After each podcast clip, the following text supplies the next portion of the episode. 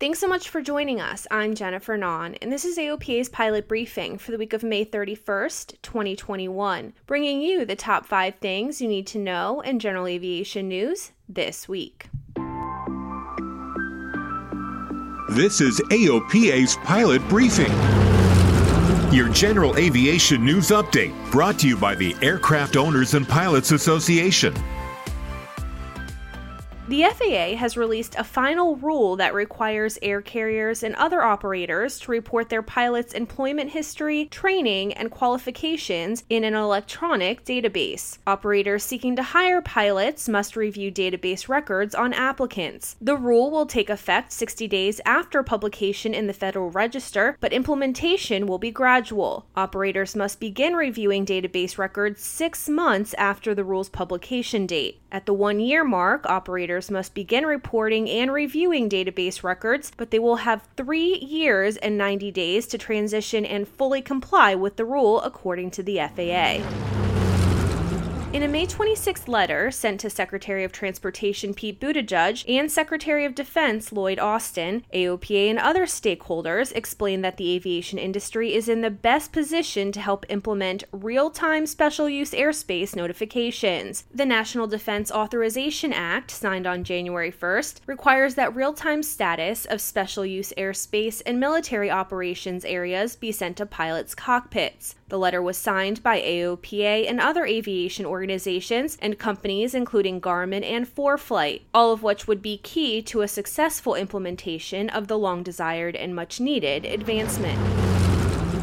Less than a week after the Senate introduced the National Center for the Advancement of Aviation Act, the House put forth a bipartisan measure on May 26 to address a host of issues, including talent shortages across the aviation spectrum. The National Center for the Advancement of Aviation Act is backed by AOPA and more than 180 organizations and would create an independent center to foster cooperation and collaboration among the primary aviation sectors, including commercial, general, and military. As the airline sector rebounds, rebounds from the COVID 19 pandemic, it faces a long term shortage of qualified professionals. The NCAA will support all corners of aviation, addressing workforce needs, expanding opportunities, and improving safety.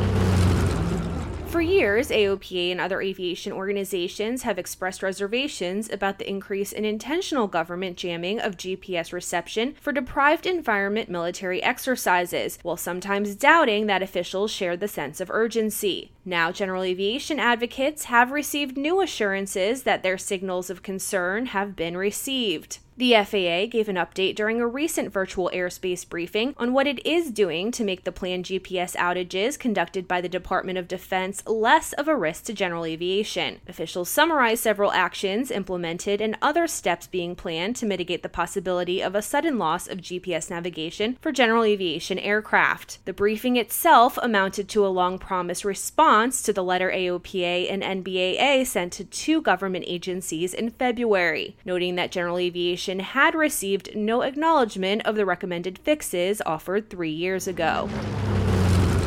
In the not too distant future, the routine flow of radio traffic at Maryland's Salisbury Ocean City Wicomico Regional Airport may include callouts from drones flying within the Class D airspace, a stone's throw from two runways that serve general aviation and commercial aircraft. The vision of this towered airport in rural Maryland becoming an unmanned aircraft systems hub for the Northeast was born of ambitious thinking and collaboration between state and local governments, private enterprise, educational institutions, and the airport itself. To get the full story on everything you heard here today, visit AOPA.org and don't forget to follow us on social media. And if you have an Amazon Alexa device, you can now listen to this podcast by saying, Alexa, play Pilot Briefing on TuneIn. Thanks so much for listening. I'm Jennifer Nahn. Fly safe and fly often, and I'll talk to you again next week.